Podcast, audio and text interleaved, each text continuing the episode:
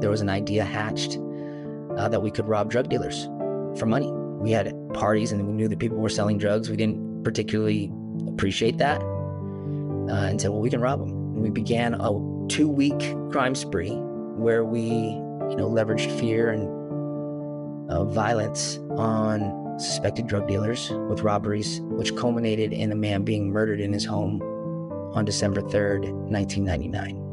I was sentenced to 26 years to life in prison for being there. When I got to my mom's house, I was in ridiculous battle dress uniform with paint on my face and you know she's screaming like tell me you weren't there. And i'm like i was there but I'm, and i'm trying to minimize it. I was there but i didn't shoot anyone. I didn't kill anyone.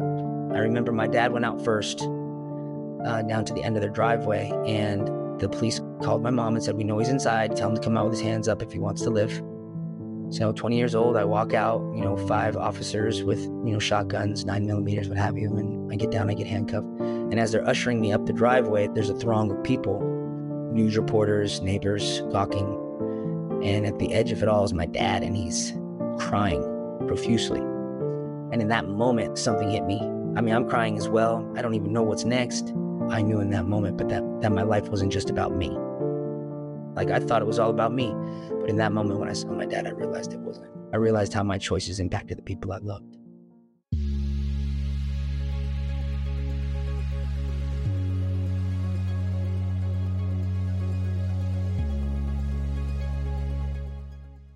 Welcome to Intersections, where our quest is to help you and I and all of us individually and collectively find our full potential by dissolving boundaries. Today, I'm going to invite into our midst, joyfully so, joyfully so, Jason Bryant, a dear friend and someone who today works as a director of programs at CROP, which is an organization founded to envision a society that invests in people over punishment and is dedicated to reforming California's criminal justice landscape. CROP stands for Creating Restorative Opportunities and Programs. There is a lot more to Jason, his life, his spirit, his work. But rather than have me introduce all of that to you in this moment, you know, the um, powerful credentials that brings us and him together for this moment, I would rather that you kind of just learn that from him as part of the story that unfolds in our conversation together. And so it's a great joy and privilege to have in our midst Jason Bryant. Jason, thank you for joining us. Thank you for having me, Hitendra. It's a pleasure to be here. You and I go back now a few years and perhaps like are you open to just recounting for our friends like where our connection started? Sure. So uh, when myself and the rest of our leadership team were released from incarceration there was a transition from being people who were inside of prison supported by the crop organization to people who were directing the organization. And uh, the impetus for us was to you know devise a program that really supported people coming out of incarceration in a holistic and supportive way. And one thing we knew we needed was to help people get their minds right, the right mindset. Right. It's also something that we had done to you know, varying degrees of success over years inside together was the personal leadership development. But what we wanted to do and what we needed to do was to make sure that it was still effective out here in the community. Yeah. So a good friend of mine and colleague at one point in time, his name's Ken Oliver. He actually reached out to you via LinkedIn, I believe, and made the connection as one of the premier thought leaders in personal leadership development. And He's a force. Ken is a real force, force of nature. He is. He is. And uh, you know, he he reached out to you and and introduced you to me, and you know, the rest is history. Yeah, yeah. No, I'm so grateful that he made that connection. As you know, I've known you and um, learned more about your story, but also about your um, values, your purpose, uh, your life's work, you know, the spirit that uh, flows so beautifully through you. It's been a great joy. It's been a tremendous privilege for me. And I know that it's not just for me because recent times we've, you know, invited you to come over and actually teach a class, you know, at Columbia Business School in my executive MBA program on personal leadership. And I know how much of an impact you've had on their lives as well because I hear it from them. I see it in the reviews, you know, of the class. So, so again, you know, you're a you're a, you're a beautiful soul.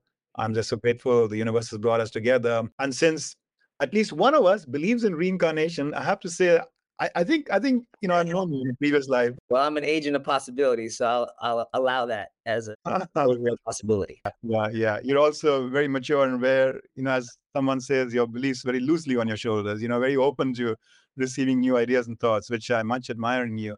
So, Jason, look, we want to go a little bit into your sort of like into your personal journey, but before we do that, just so that people understand what crop is and what you're doing now can you explain a little bit the thesis behind that organization and you know why crop and what is crop? Sure. So uh, crop stands for creating restorative opportunities and programs and it was actually founded in 2008 by my co-defendant uh, who I, am assuming we'll get a little bit into that story uh, with the support of his father. So my co-defendant's name's ted gray he was incarcerated with me for 20 years he was in his eighth year of incarceration when he had an epiphany. And basically, what he, he came to realize while sitting in the hole, which is like, um, it's called administrative segregation, it's a prison within a prison, was that his life shouldn't be determined by the situation in which he was in. That he had the ability to create impact no matter where he was. So, with the support of his dad, they founded the Crop Organization. And initially, the idea was that crop can serve as a mechanism to introduce sporting equipment and music equipment onto the prison yard and help to disrupt the antisocial and race-based gang politic which pervades most California prisons. Because Ted had a very fundamental idea that it's hard to hate someone who you play baseball with or who's in a band with. So that's how it started. Over the years, me and Ted connected, reconnected in 2010 at a different prison. And, you know, there's a lot to that story, which we'll unpack. But there were many programs that were provided or supported through CROP that we stewarded together and created together uh, all the way up until the reentry program, which, which I currently oversee today. Rooting for you as you take on this very, very beautiful cause. We can reflect a little bit on just the state of the world and um, the significance of what you're doing in imparting just so many valuable lessons to so many of us who are challenged and struggling in our own ways. And I want to get there perhaps later in the conversation. But for now, let's um, do a flashback to the years in which you were growing up in your family. And um, what was that like? You know, what are your earliest memories and what was that like? I'll start by saying this. One of the things that people who are sentenced to life in prison do is reflect and develop insight into like what was the source of your thinking that resulted in that type of behavior being okay. I was in a conversation with a friend of mine on a prison yard, preparing myself for board, for parole board. In the conversation, like I was struck by this idea I had about what it meant to be impulsive or reactive or want to get or, or, or have an experience of anger and upset whenever I felt embarrassed. And it came all the way back to my earliest memory, which was with my mom and my dad. And I was about five years old, four or five years old. Now, my father was black from New Jersey. My mom is Italian from Rhode Island. And it was a very loving home, but there were arguments. And this argument stood out as my earliest memory because in this argument, my mom, uh, she was really upset about something my dad did. And she said a racial slur. And uh, when she said it, like immediately, my dad, his reaction, he jumped up from the table and chased her down a hall. She locked herself in the bathroom. There was no actual physical violence, but there was emotional trauma there, right? So, like, why is that my first memory? Because it was outside of the norm and it was very traumatic to see that. What happened at that moment, though, which I didn't realize until I was in, you know, my early 40s, was that that moment was kind of a catalyst. It was something that I used to begin developing a system of beliefs about how it is, how I should react if someone ever called me a name like that or tried to embarrass me or make me seem like I was less than. So my parents, like I said, they were very loving. I was only child. They did everything they could to provide me with every opportunity. And because I was largely the only person of color in my elementary schools, junior highs, and high schools, I chose to continue to lean into those beliefs about how I should respond or react to people who attempted to make me seem like I was less than. But they did the best they could. Uh, you know, they exposed me to all types of opportunities, sports, quality education, took me on trips, but I still had the freedom to make the choices and the and establish the beliefs about how I believed it was in the world. Did you have siblings? So I have five siblings who are from my dad's side, and I'm my mother's only child. I see. I see. You grow up. You're a teenager. You're getting more involved with um, you know the community beyond just your family.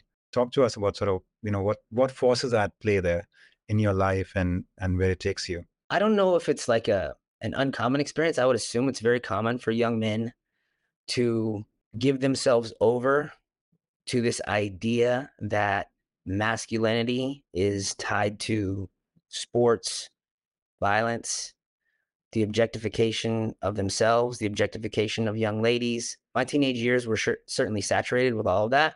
And, you know, I uh, was intentional. However, like unaware above the waterline, below the waterline, there was a very clear intention that I wanted to associate with people who fit that paradigm, who were the tough kids, who were the ones who were out partying and, and being reckless. And I wanted to prove that I fit in with those people. So by any means necessary. And uh, that's that's really where Ted and I first met. We we moved to from Los Angeles County to Northern California when I was 15 years old. I was a sophomore, and again, I, am now I'm going to an, another high school where I'm the only person of color, and uh, Ted was a senior, two years older than me to the day. We have the same birthday, and he, he was the All American boy. He was the toughest kid in our school, and you know all all the guys wanted to be him, and all the girls wanted to be with him. So uh, that was very appealing to me and he liked me for whatever reason. I'm still trying to figure out to this day. And and we began to hang out and, and we became fast friends all the way up and through criminality. Ted, and your story is quite tied then during that period of your life. And it's, you know, already a glimpse that we received how that tie has stayed, you know, very strong despite the, you know, your time in prison. And here you are back together again. Yeah. Just to do something powerful for the world. So where did things go wrong? I would have to say like for me personally, it was it had been going wrong. And it had been going wrong because of the way I was thinking about my life. I remember I had just gotten generally discharged from the Navy. So a little bit more context because of the way I was living my life, I had but before I had graduated high school, I had already had a, a drug problem. I had gone to rehab, then I joined the Navy and I washed out of the Navy because I didn't want to follow rules. And I remember my parents very concerned, still I, always loving me, always supporting me. They took me to breakfast one day and they said, Son, what are you doing with your life? Like, what do you want for yourself? I was 19 years old. And, you know, I was arrogant, entitled, had a belief that, you know, I didn't have to do anything and didn't want to do anything. And I responded that, you know, my ideal life is to lay in bed all day and play video games. That was my aspiration at 19 years old. And you know, one of the things that we teach or we share with a perspective we share with folks is uh, intentions plus a mechanism equals results. So that intention that I spoke out, you know, I found a mechanism and it was it was prison. Because in reality, in prison, you don't have to do anything. If you want to sit in the bed all day, you can. That's your choice. So it went. It's it had been going wrong, Hitendra. When Ted was 22 years old, uh, he and I were living together you know, partying, being reckless. Um, he was at a point where he was in, in a failing marriage. We were both enabling each other with this sense of, uh, you know, we can do what we want and it's cool to be a thug mentality. We're playing video games with another, with our other co-defendant who is still incarcerated to this day. And there was a, there was an idea hatched uh, that we could rob drug dealers for money. We had had parties and we knew that people were selling drugs. We didn't particularly appreciate that uh, and said, well, we can rob them. And we began a two week crime spree where we, you know, leveraged fear and uh, violence on uh, suspected drug dealers with robberies, which culminated in a man being murdered in his home on December 3rd, 1999. I was sentenced to 26 years to life in prison for being there. In California, if you are this law has recently changed, but if you're convicted of, if there's a felony that occurs and someone dies, you're guilty of murder. And that's what I was charged with the felony murder. Ted and my other co defendant, Jeff, they were sentenced to 40 years to life as the shooters in the crime. Ted, Ted was shot three times by our victim in the commission of the crime. And uh, yeah, so it was all bad then. And um, I remember being apprehended. We evaded the police in- initially, and I was apprehended at my parents' home. When I got to my mom's house, I was on foot. I was in like ridiculous battle dress uniform with paint on my face, and you know she's screaming like, "Tell me you weren't there!" And I'm like, "I was there, but I'm and I'm trying to minimize it. I was there, but I didn't shoot anyone. I didn't kill anyone. Like you were there because she knew like you're there. You're you're in a lot of trouble." And my dad, he reminded me that, you know, he, he's very old school. He said, you know, basically, I'm like, Dad, what do I do? And he's like, well, if, if you do the crime, you got to do the time. You got to turn yourself in. So, which leads to my, my, my first like real transformational moment. And then, you know, I'll pause there, but it's, I think it's, it's, it's an important one. I remember my dad went out first uh, down to the end of their driveway and the police called my mom and said, we know he's inside. Tell him to come out with his hands up if he wants to live. So 20 years old, I walk out, you know, five officers with, you know, shotguns, nine millimeters, what have you. And I get down, I get handcuffed. And as they're ushering me up the driveway, there's a there's a throng of people, news reporters, neighbors talking.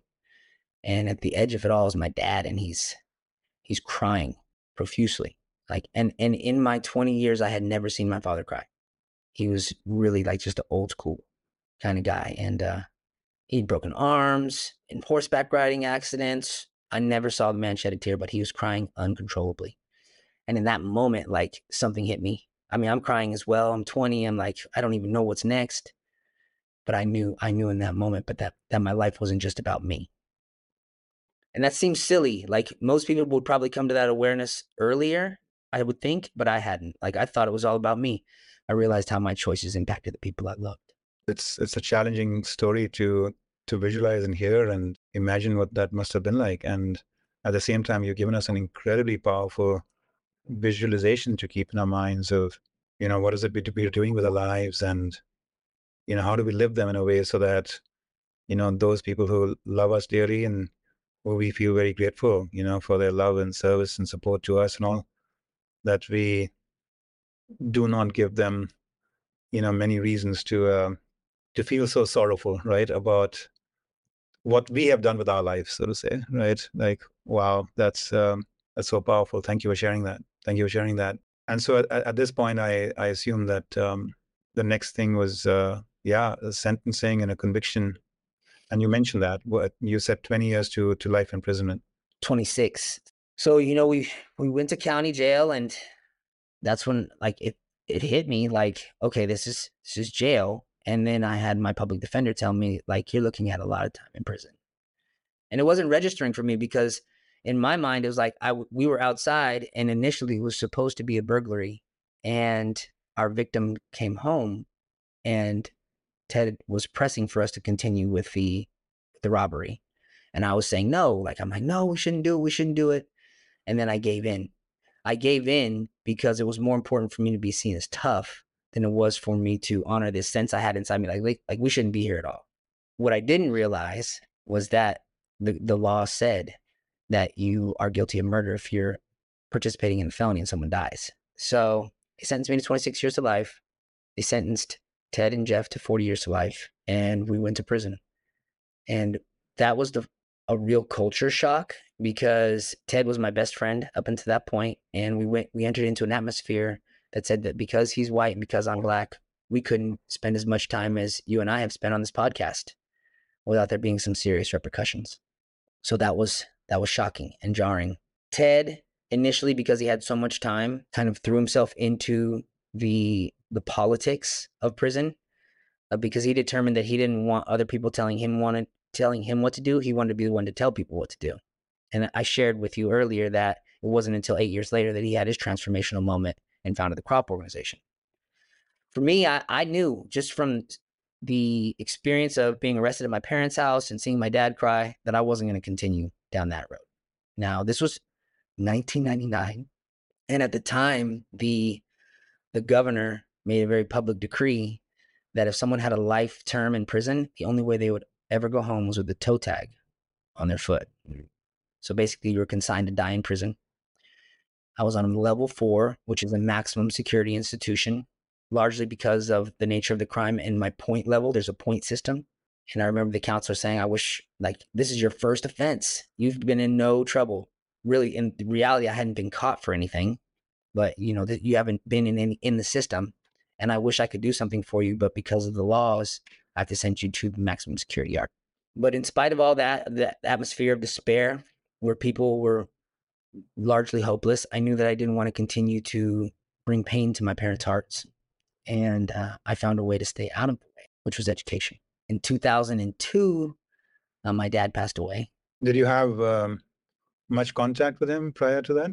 So, for my first two years incar- of incarceration, it bears mentioning for the first seven years of incarceration, my mom never missed a weekend visit. And for the first two, I think my dad only missed two visits. I remember my last visit with my dad, and uh, he had come by himself. He wanted to just spend some time with me, and uh, you know, he was doing his best to encourage his son.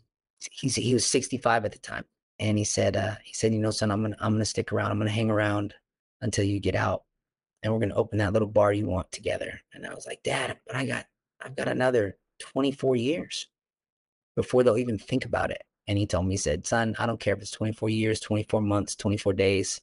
We've only got right now. So make the most of right now. And that stuck with me. But then he passed away. And uh, that was really hard on my mom and myself. And I just put my head down and got to work on my education. And over the 20 years inside, as you mentioned, I earned a bachelor's degree in business. I earned a master's degree in philosophy and another master's degree in psychology, uh, along with the state certification. But I really wasn't aware of how I had not allowed myself the permission to mourn the loss of my father until 2012, which bears mentioning because I was so focused on just like, I'm going to get educated, I'm going to do what I need to do to get out of prison and, and make the most of this moment that my relationships were suffering significantly. So there are two individuals who have died in the arc of the story so far father. And uh, then you know the individual who's a victim of that um, crime that you had hoped to do with no you know no person there just a burglary what was the moment or evolution that you went through that made you perhaps even reflect on that life and ask yourself like what kind of conditions and choices ultimately led to the taking of a life? And how has that been a factor for you? You know you you've spoken about you know this other person in your life, your father, a very, very dear supporter and caregiver and and and his loss. And I'm just curious if we can talk about that too. This is another like component of what the Board of Prison Terms called suitability. It's having remorse for your crimes and the impact, understanding the impact of the damage. And I wear that every day.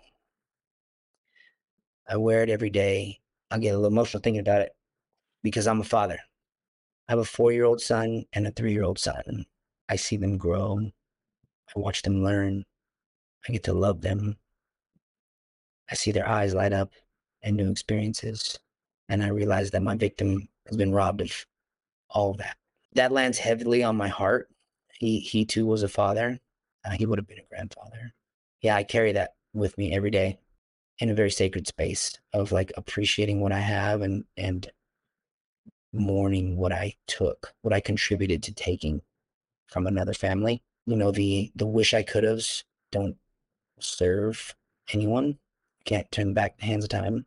But what I have committed my life to is living in a way, specifically as the type of father I am, that serves as a form of amends for the transgression. Like I cannot turn back the hands of time and restore my victim's family, but I can ensure that I'm raising my sons in a healthy way, good values, so that they can contribute to the world in a way in which I didn't.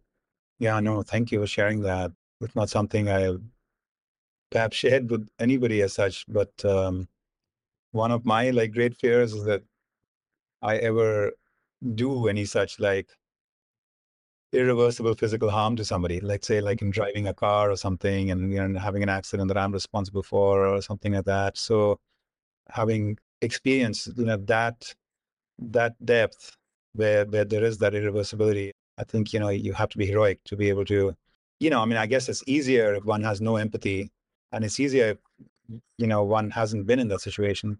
But if one has been in that situation and one has empathy I, I can't imagine, you know, what a hero's journey one has to take, you know, from there on to pick up the pieces of one's life. And just to close out like that piece of the story before we move into you know other aspects of your experience in prison and the pursuit of your personal growth that you've gone through there and then life beyond have you had any contact with um, you know the victim's family since you were convicted and thrown into prison so there's there's very strict laws about um, contacting victims ted was offered a commutation before me and then we were commuted together and when his commutation was first issued, the victims, a member of the victim's family actually reached out to him.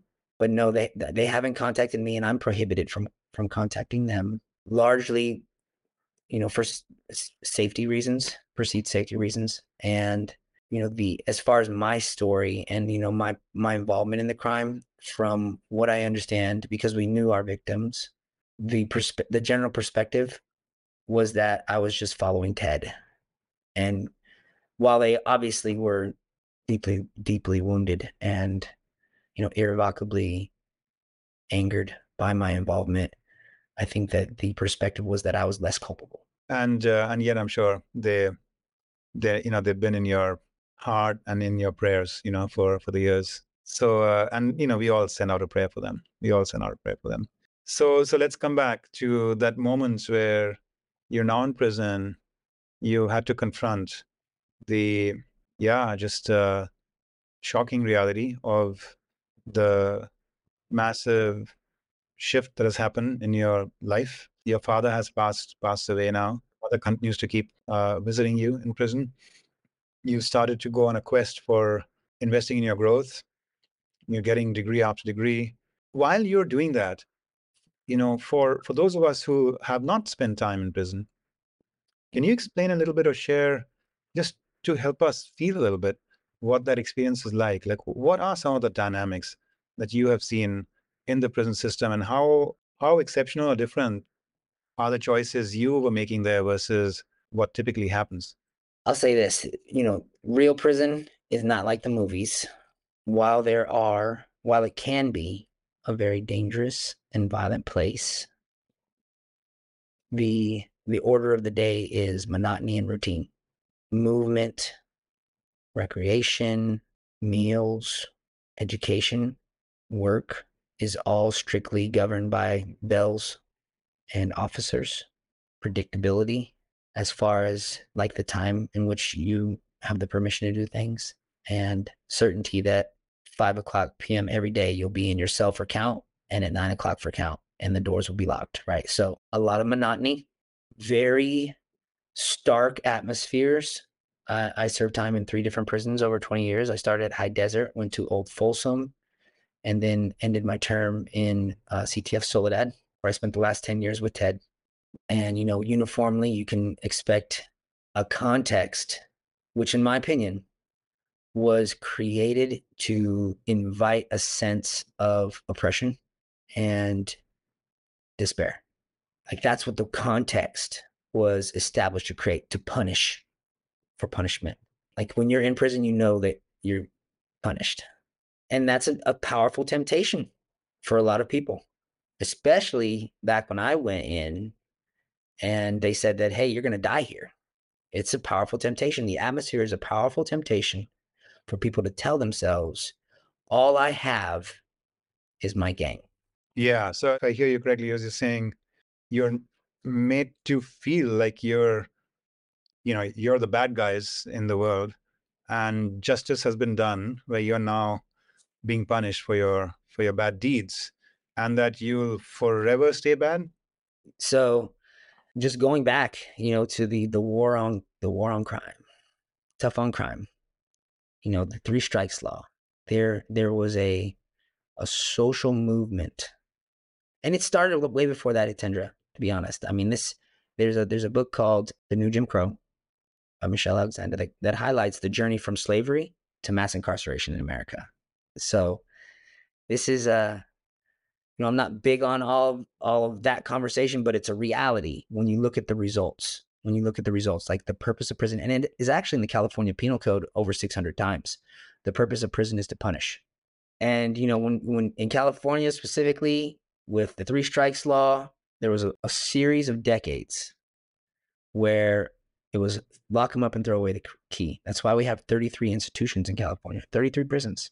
What happened? I mean, there was a sh- there was a shift eventual because it's it was unsustainable to just keep locking people up, locking people up. But when they were doing it, yes, the the atmosphere was built to say, "This is it for you.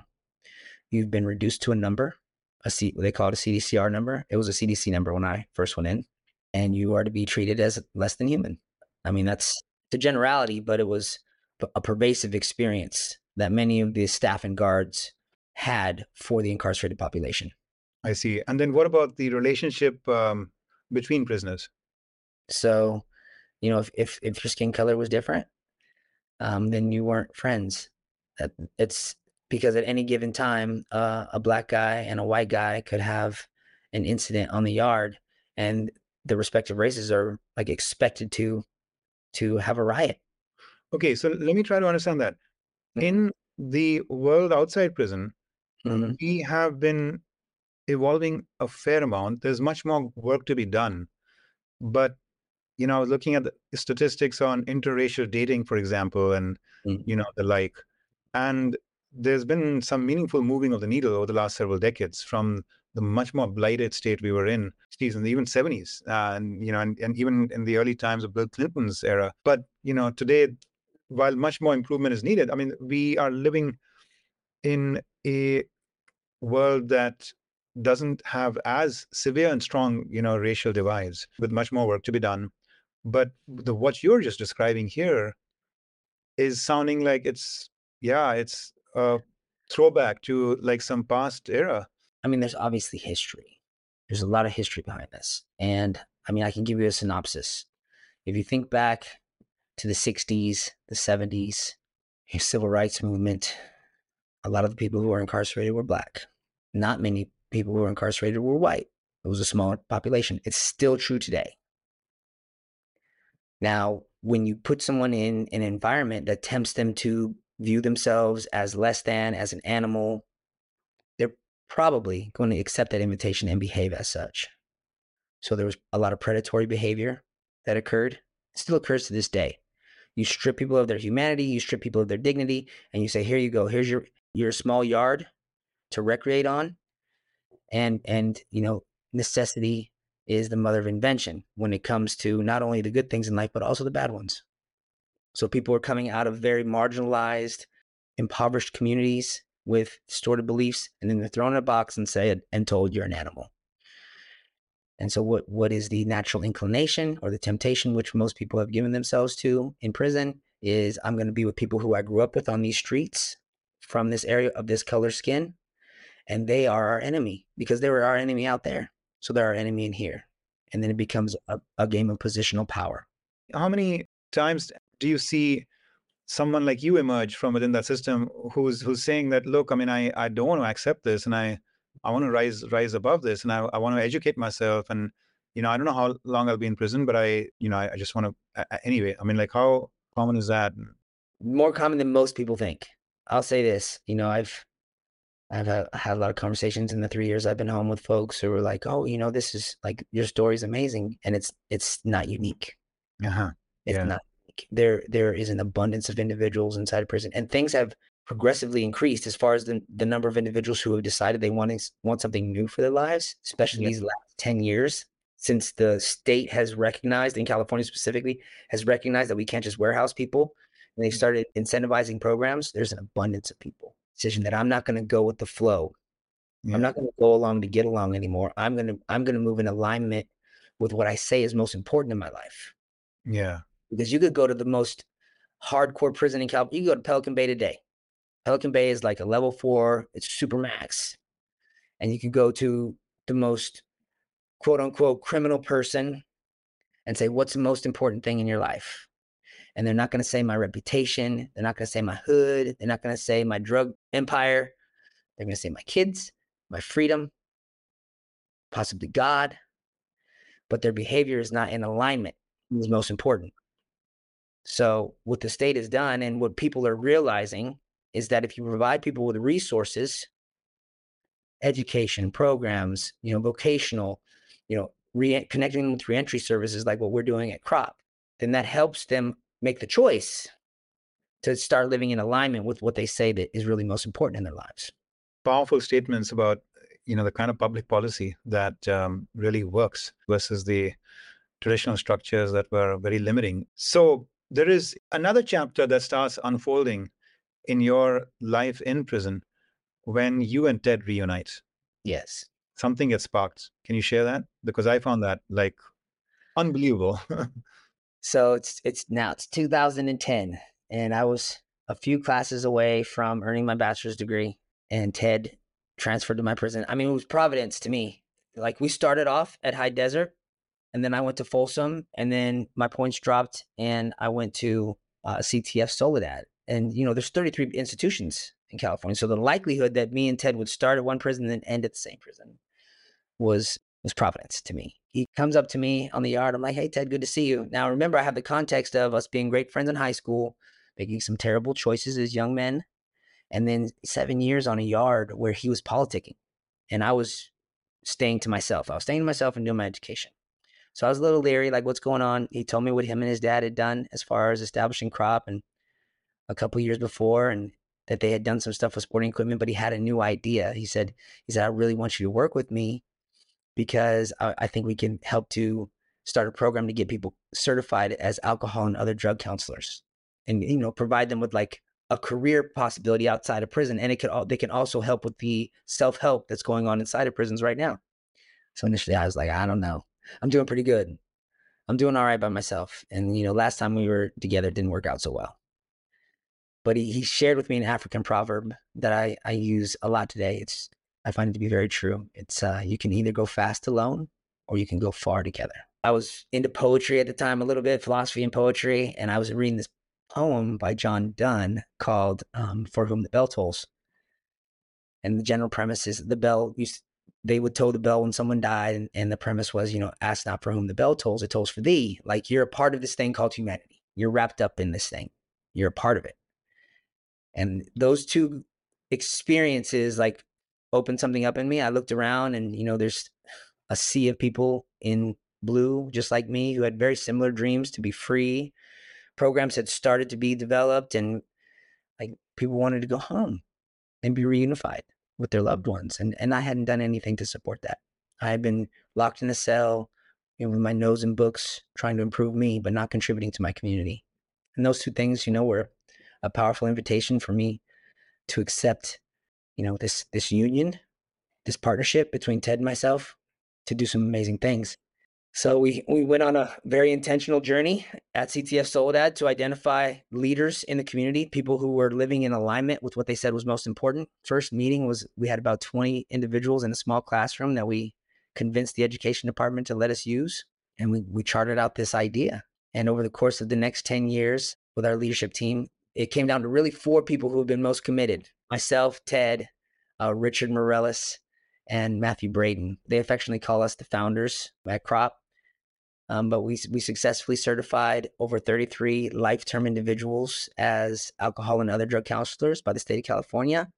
Of the 33, uh, 31 have paroled, none have gone back. We were exposed to and expounded upon a personal leadership curriculum, which we d- delivered and, and uh, stewarded to a little over a thousand incarcerated individuals, 300 college students who would come in periodically for seminar training we wrote the book men built for others and we established a scholarship where the incarcerated population who earned between 8 and 11 cents an hour raised a little over $32,000 in 3 years to support one young man in uh, attending a college preparatory school.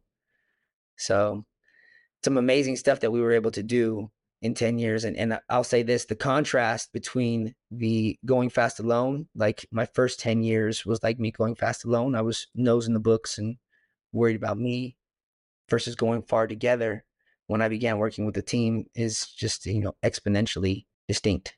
What a story of redemption, incredible redemption. Folks, I mentioned this before, but let me say it again. So here's Jason in prison. You are picking up new skills.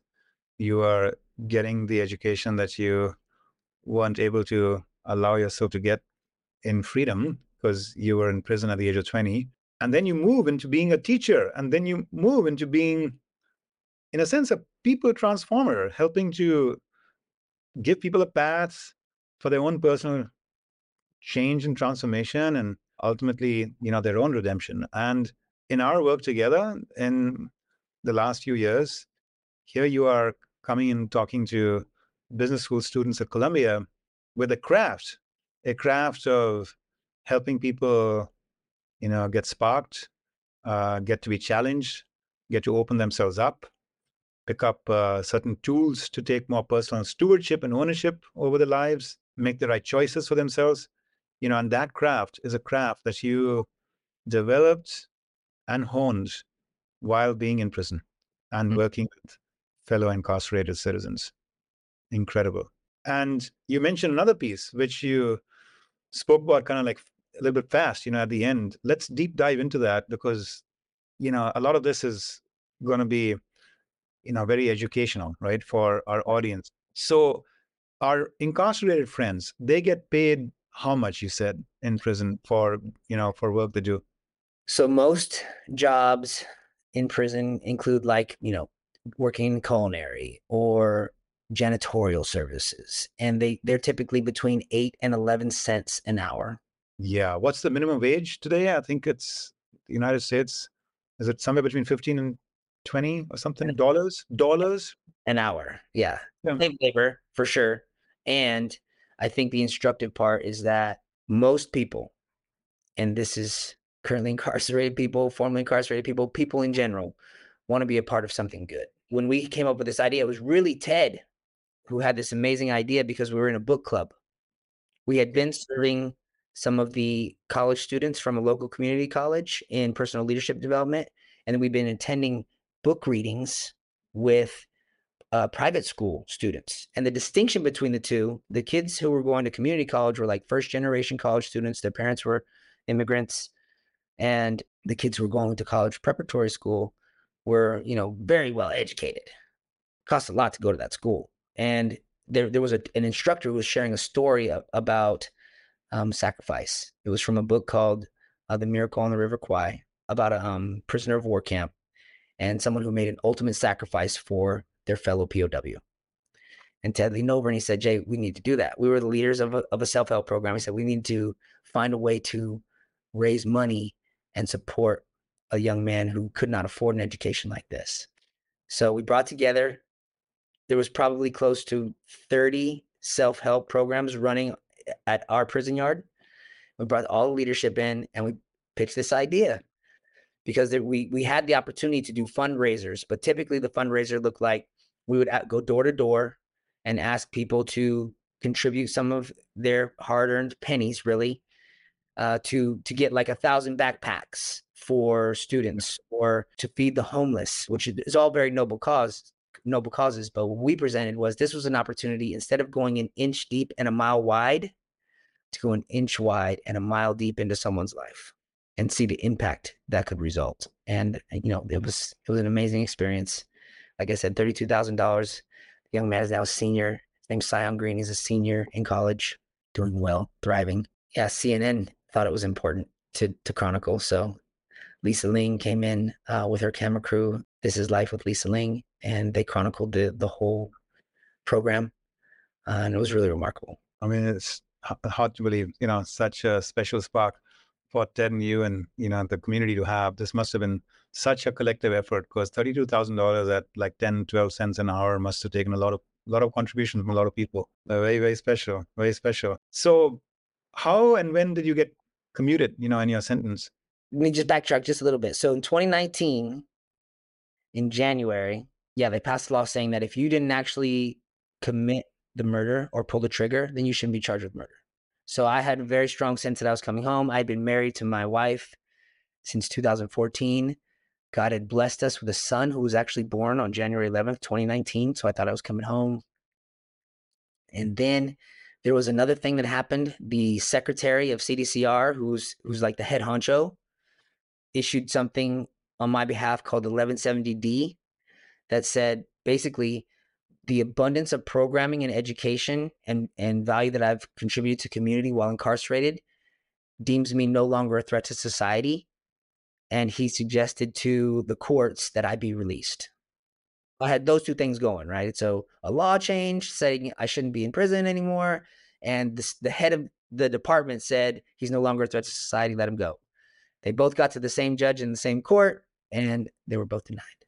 And then in December, oh, in November, I found out that my wife was pregnant with our second son.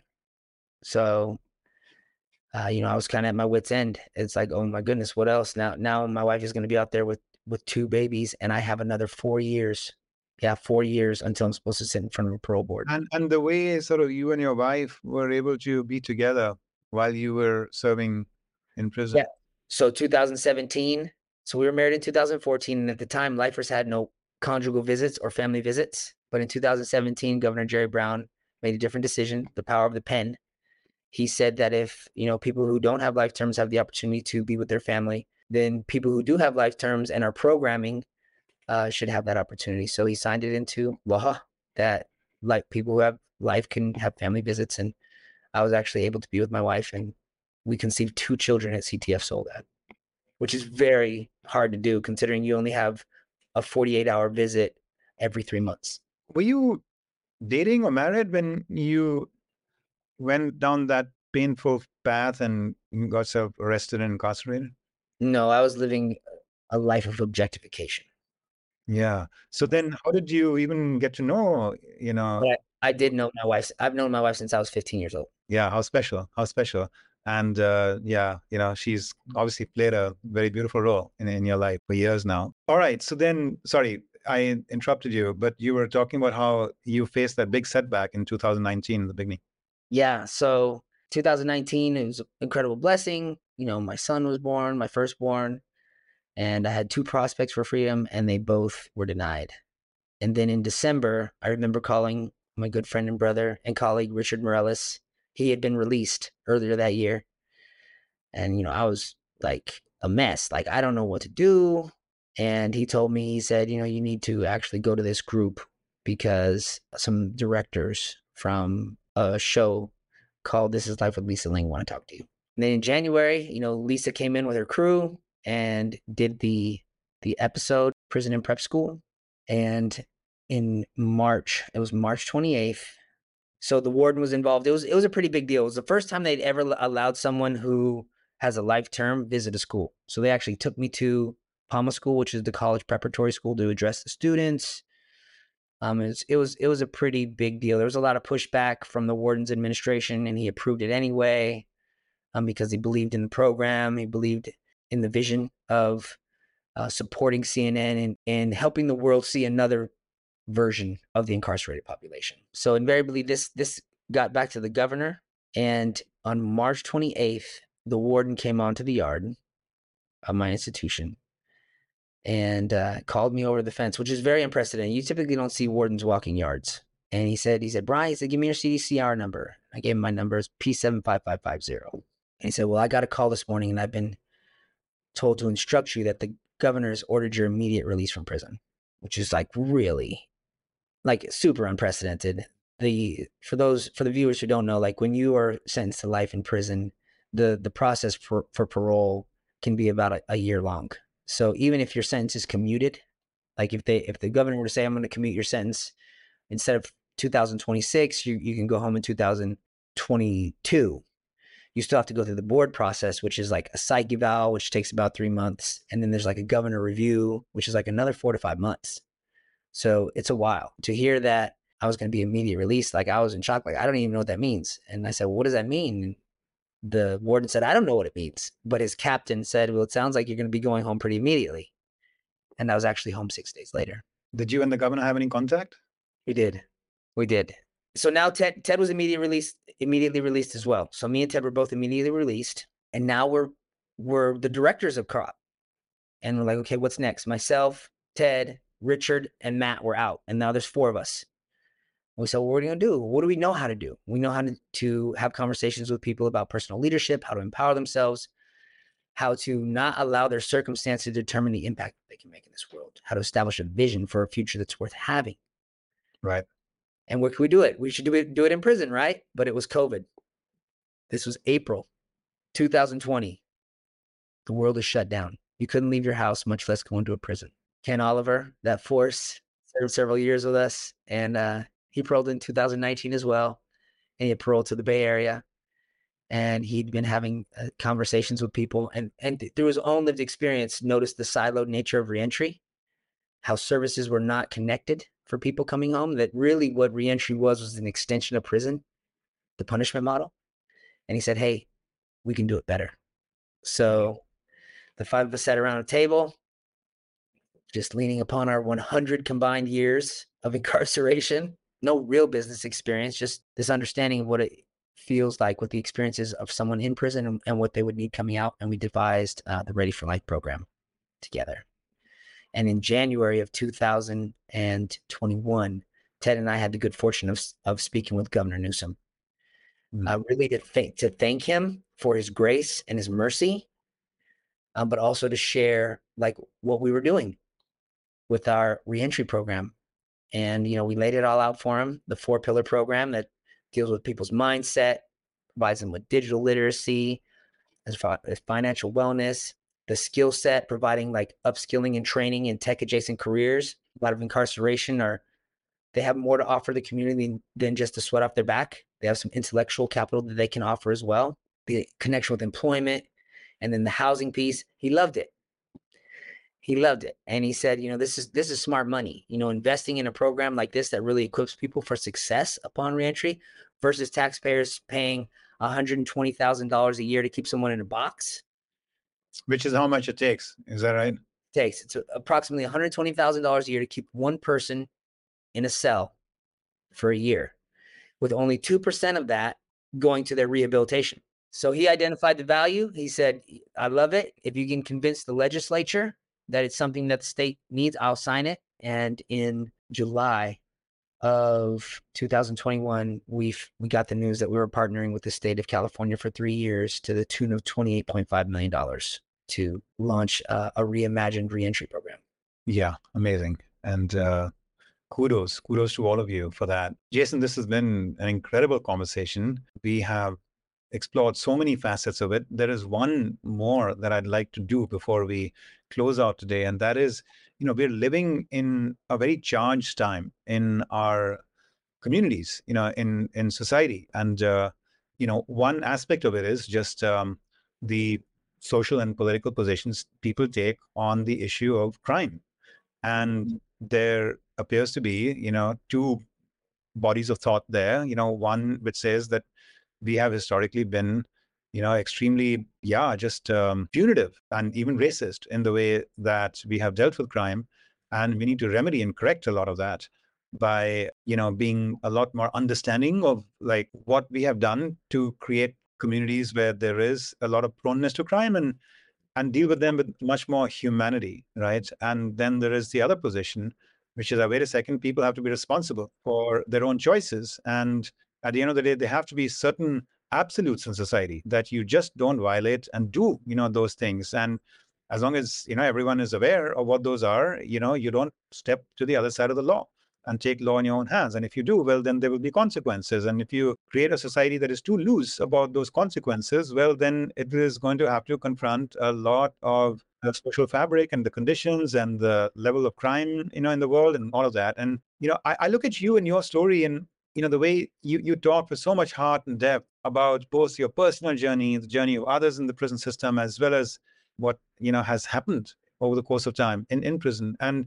and i you know one thing i find really refreshing and illuminating about it you know in, in discussing this with you and observing your own path is that for me it's very hard to slot you in in one of those groups or, or the other. Tell me i mean like if you were like the policymaker today i mean which of these two camps would you fall in or how would you counsel people in in both these groups. And I mean, I don't know if I've done a accurate enough job in trying to like at least in a, some simple way describe like these two competing kind of ideologies. I'm in the third group. So the third group is people who understand that nobody wants to be judged by their worst choice. Nobody wants to be judged by the worst choice. What a powerful thought right there, Jason, for for me, for for our listeners, for any of us. I mean, that is so true. That is so true. Moreover, that we're all in this together. So when you combine the two, you know, one of our organizational principles. What do you mean by that? Sorry to interrupt, but what do you mean by we're all in this together? So much like the John Donne poem, for whom the bell tolls, it tolls for thee. We are all a part of this thing called society. So there's a distinction between, for me, between personal responsibility and societal responsibility. I am like philosophically anchored in the value of personal responsibility, understanding that my choices have the power to affect results in my mm-hmm. life and in this world. And I am responsible for cultivating my own garden. When I make choices that harm the community, yes, there should be accountability, which is distinct. So the choices we make and the accountability that is required is distinct from the purpose that society establishes that that accountability should be. So prison itself, up until now, the purpose has been to punish. I don't think that that is the right way forward. I think the purpose of prison should be to rehabilitate, integrate people. So how do we do it as society? As society, we identify the people who are incarcerated as people understand that you must be held accountable for the poor choice you made and society as society has the responsibility to provide resources while you're incarcerated to help you identify a better choice so you can be responsibly reintegrated. So it's both. Like yes people are responsible for their choices and society has a responsibility for creating a context. Doesn't invite despair and hopelessness but invites growth and opportunity. I love it. I love it. I mean, you know, it's sounds like such a balanced approach, such a both humane approach and one that respects that um, every situation we have to find a way to help create a more whole world by both um, seeking to bring out the highest potential, right, in somebody who's gone down, you know, certain wrong paths in their life, but and at the same time preserve and protect a certain level of safety and security and uh, serenity and uh, all of that that uh, you know uh, citizens who are leading disciplined lives you know deservedly seek and expect you know from from their worlds. So um, yeah so beautifully put so beautifully put. Jason as you look ahead now at this life that is unfolding for you you know what are you most looking forward to? What is your big dream in the years and decades ahead? That's easy. I, I mean, it, it may be a little bit selfish, but when you ask about like my dream, it's it's very simple to watch my boys grow into men that exceed me in every way. It's that have a greater capacity for love and intelligence and desire to contribute to this world. Like that's that's my highest commitment and vision is to be a great dad for them. It starts there. Everything everything for me starts there. Ah, it's beautiful. And your mother, when you came out from prison, what was that moment like for you? Humbling. And, you know, that was really, um, that was my first, because I had been home for two days before I saw my mom. I paroled. My wife picked me up with my, my one year old son. She was pregnant and took me back to Sacramento. And I didn't see my mom until two days later because I had to drive north and that was a very um, humbling and uh, kind of a, a, mournful. Like it was the first real reality check for me that 20 years had gone by. Everything else in the world seemed pretty normal. I'm like, oh, you know, it's still the world. A little bit different. People are spending more time looking at their phone than they are, you know, driving or in conversation. But when I went to my mom's house, I could see that 20 years had gone by. It was tough, and it was also just like I said, like it was mournful. Like I've been gone. I've left you out here for 20 years, and uh, and I'm so glad I'm I'm home to be home with you. Yeah, Jason, it's such a special privilege for me to have you, you know, here in this conversation to be able to offer up to our listeners some of that opportunity for being deeply, deeply stirred, you know, within in being in fellowship with you and in learning and listening from you and walking in your shoes. Uh, so I'm just feeling a great sense of gratitude. And I want to ask if you'd be open to perhaps having us end with a short meditation together. What do you think? Absolutely. Uh-huh. So, uh, so much of what you have shared and what we've discussed, it goes beyond words. It goes beyond words. And when something goes beyond words, then we have to touch spirit. you know, so so let's do that. I'm I'm grateful you're open to it. So can I invite us both to like close our eyes and for those who are listening as well, as long as you're not driving or walking or something, if you can, you know, if you're sitting somewhere, then perhaps you can join us in this. And as you close your eyes, I want to just invite us to focus on your heart and visualize like the greatest love that you've experienced ever. You know, visualize that love in your heart, feel that feeling of love in your heart, and just kind of wrap it in a small little sphere of light. Feel that love and visualize that light and let's start expanding the sphere from from our heart so that it's grown now to envelop all of you. Your whole body is bathed in light and love centered in your heart. And let's expand it further until your whole home and the community that you're living in and the part of the world that you're in, and and our whole planet is now infused with light and love emanating from your heart. Feel that love and that sphere of light expanding even further, our solar system, and as it expands, our whole universe. An infinite sphere of light and love centered in your heart. Let us include within that love, Jason, your father, your mother, your dear family, the family of your victim, all those in prison who have made mistakes but who are seeking and yearning and hungering for a life well lived. And all those outside prison who are seeking to support them, wait for them, and work towards healing and advancing our world. And while we are at it, the rest of humanity as well, and all of life, enveloped in our love.